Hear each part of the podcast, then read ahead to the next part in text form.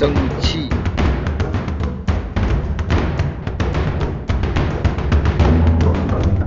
蒸汽。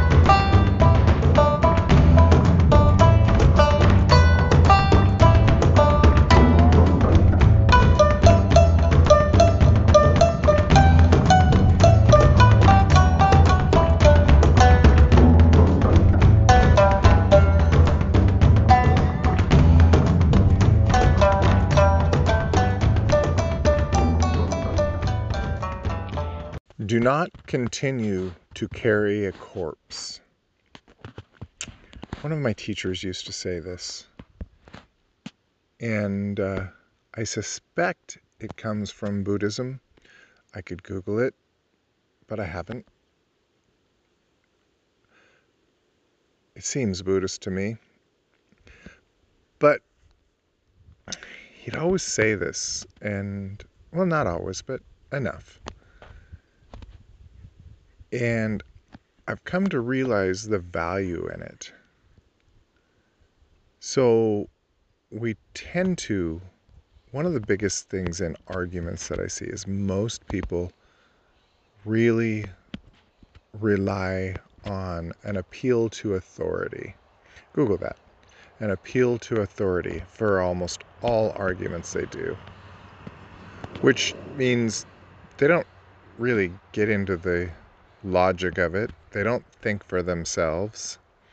An appeal to authority is a human brain's way of using a shortcut. And if we have an authority that we can trust, it's fine. That's good. It's very helpful. I use it myself. If I don't know something and I don't have the amount of time that it would it would take to research and figure out that thing, I'll try to find somebody who I do trust and knows and uh, ask them. And then I'll take their word for it. But that has dangers, of course, because authorities can be bribed when the stakes are high, right? Uh, they can, maybe they can turn evil. I don't know. But it's not a foolproof methodology, it's flawed it's a good methodology for sometimes, and it's a necessary methodology. There is so much knowledge in the world that we cannot even think about trying to have all that knowledge ourselves. At one time, this wasn't true, right? We could know all of the knowledge within our given culture, but that was a long time ago. Now, it's completely impossible and it would be frankly stupid to try. Okay.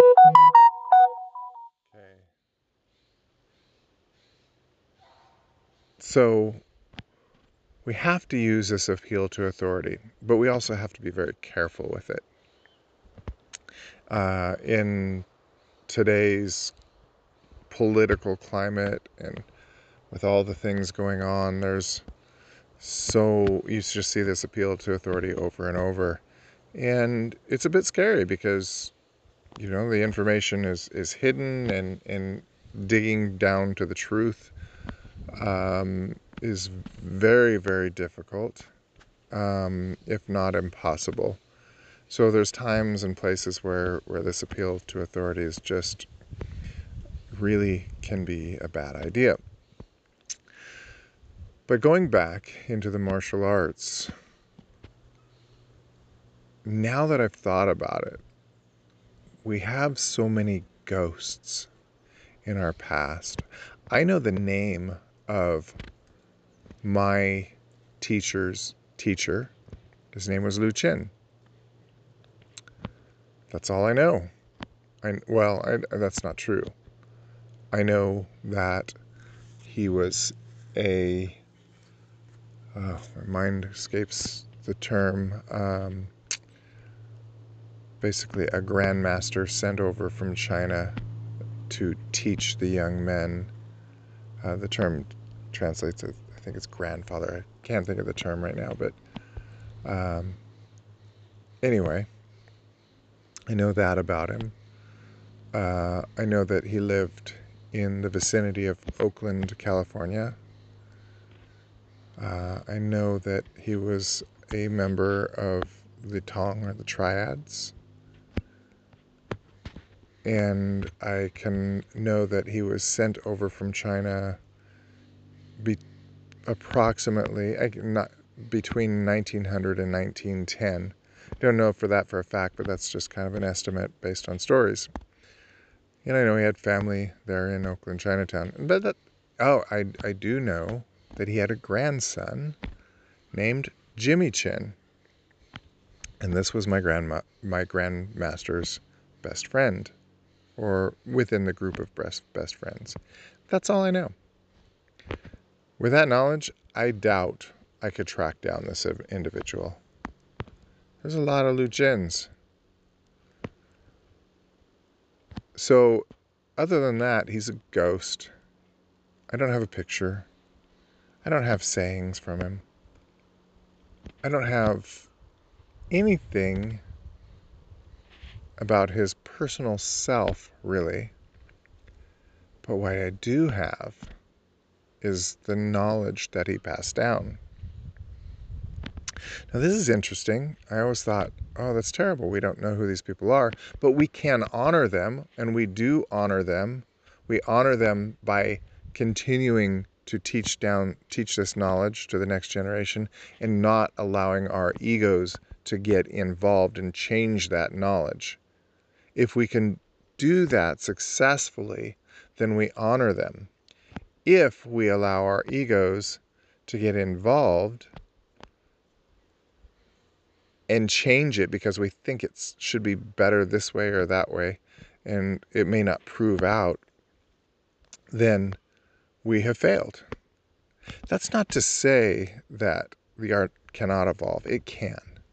Okay, but this evolution should only happen when a master, grandmaster, whatever you want to call yourself, is really at a peak of understanding. We can take seeds that were given to us and expand upon them. That's awesome. We should do that all the time. But adding additional new knowledge that didn't exist should be very, very careful. Changing knowledge should be very, very careful. And my grandmaster said, hey, it's okay to do this when you're really old, when you've been doing this for 50 years or so. And he did. He added the hooker kick. That was his. That's the only thing that he claimed as being his that he added. Nothing else in this amazing art. So, circling back, I started this with talking about carrying corpses and with the appeal to authority that so happens in our world. And I really just recently realized the advantage of not having a corpse to carry. If somebody can fade into history with very little or nothing known about them, yet pass down their knowledge, pass down this amazing knowledge of Shoshu, then there's some benefit to that. And I really realized it when I started thinking about Satoshi Nakamoto, the inventor or inventors of Bitcoin. Satoshi whether was either wise enough to know or got this trick from some ancient knowledge, maybe Buddhism, maybe it's where that quote came from, and maybe he understood that quote very well. I didn't. I'm starting to now. But he did this. He put that bit of code, he put his white paper out into the world, and he disappeared. Now, there have been now look at what has happened.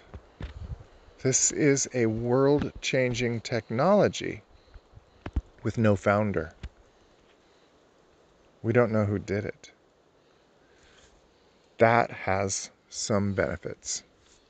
And maybe he did it because hey, he thought it was going to happen, and he uh, didn't want somebody coming after him, or to know he pre-mined a bunch of Bitcoin, which we know he did, and he wants to take that wealth one day. Maybe he had other reasons that were not this um, this incredible wisdom. But I kind of think it was this incredible wisdom that he gained from somewhere, maybe from his culture.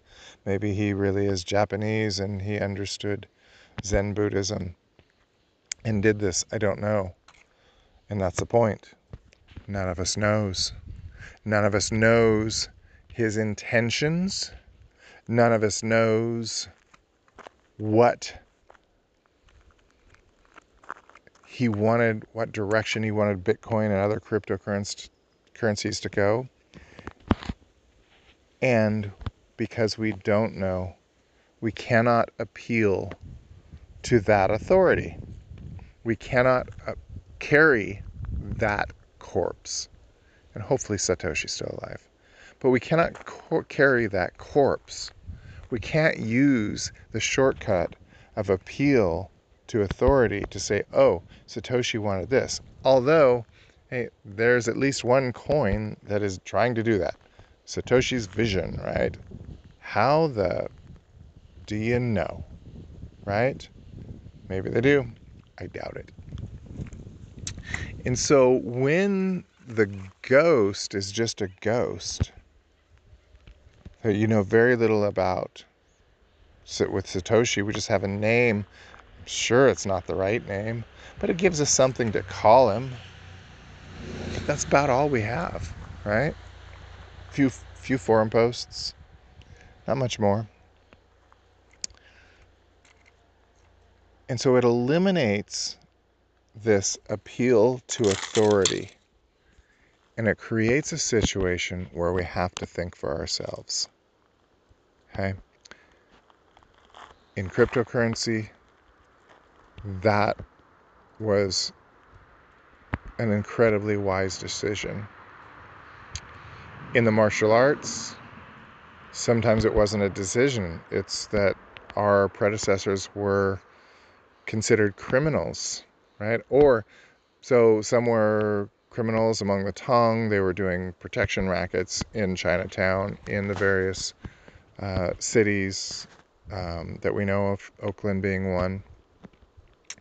Uh, so being criminals, their who they were didn't get passed down. We don't have uh, we don't have these. Sorry, my COVID brain I sometimes can't get the words. Um, we don't have monuments to them, or what I'm looking for is um, altars. We don't have altars to them. No picture up on the wall. We don't know who they were. In other cases, they were running from authority. So the Chinese government made it a practice that if you didn't do what they wanted you to do, they would kill your family or torture your family or imprison your family. And this gave them control over you even when you are no longer in their country. You could leave, you could escape, but you really couldn't escape that control. So, teaching Shoshu without your name being on the wall, the door, or even maybe in the knowledge of the students, then um, that was beneficial. So those may have that may have been a reason. The um, the being among the criminals may have been a reason. Okay, we have one instance, Shifu Jarls, who learned from Shifu. I have to ask him for the teacher's name because we do know that name, but without telling him what the art was that he was being taught and didn't tell him anything about it. So Shifu Jarls was passed down this incredible knowledge, and Shifu Jarls is an incredible teacher, an incredible martial artist, yet he didn't know where it came from. He did put the pieces together and connect with us and figured it out. But that may not have ever happened. So he, be, before his teacher, he wouldn't have known. Okay. Now we know that before his teacher was my teacher, the same man. Um, but it was just through him Googling around and trying things and, and remembering things that he figured it out and he found us. So there's lots of reasons why there may there may be no corpse, but there's also the fact that there is the wisdom in leaving no corpse. Because nobody can put up an altar and use that altar to appeal to authority. When there's no corpse, we have to think for ourselves.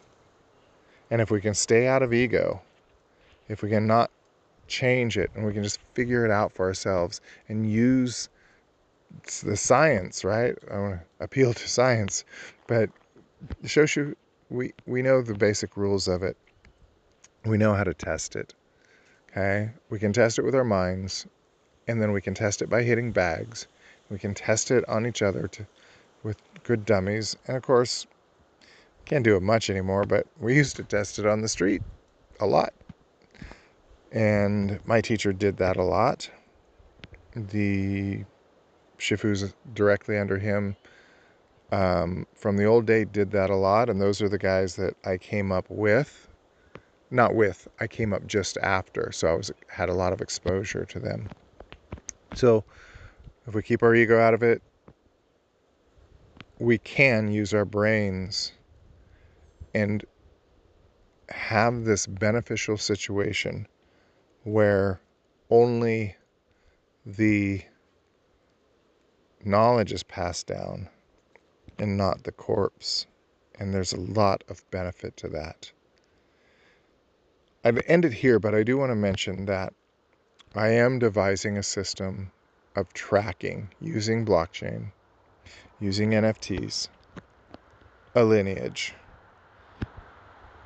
And I do see this as really beneficial because this will stop the faking of ranks. But it also will leave the corpses behind, at least on the blockchain. And, and maybe that's okay because maybe those are just names and um, I don't know. This is new. I'm hoping I don't screw it up, but I see that as the next path. But I don't want to see these as altars. Just a simple record on the blockchain, like knowing the name of Lu Chen. Because it's not good to continue to carry a corpse.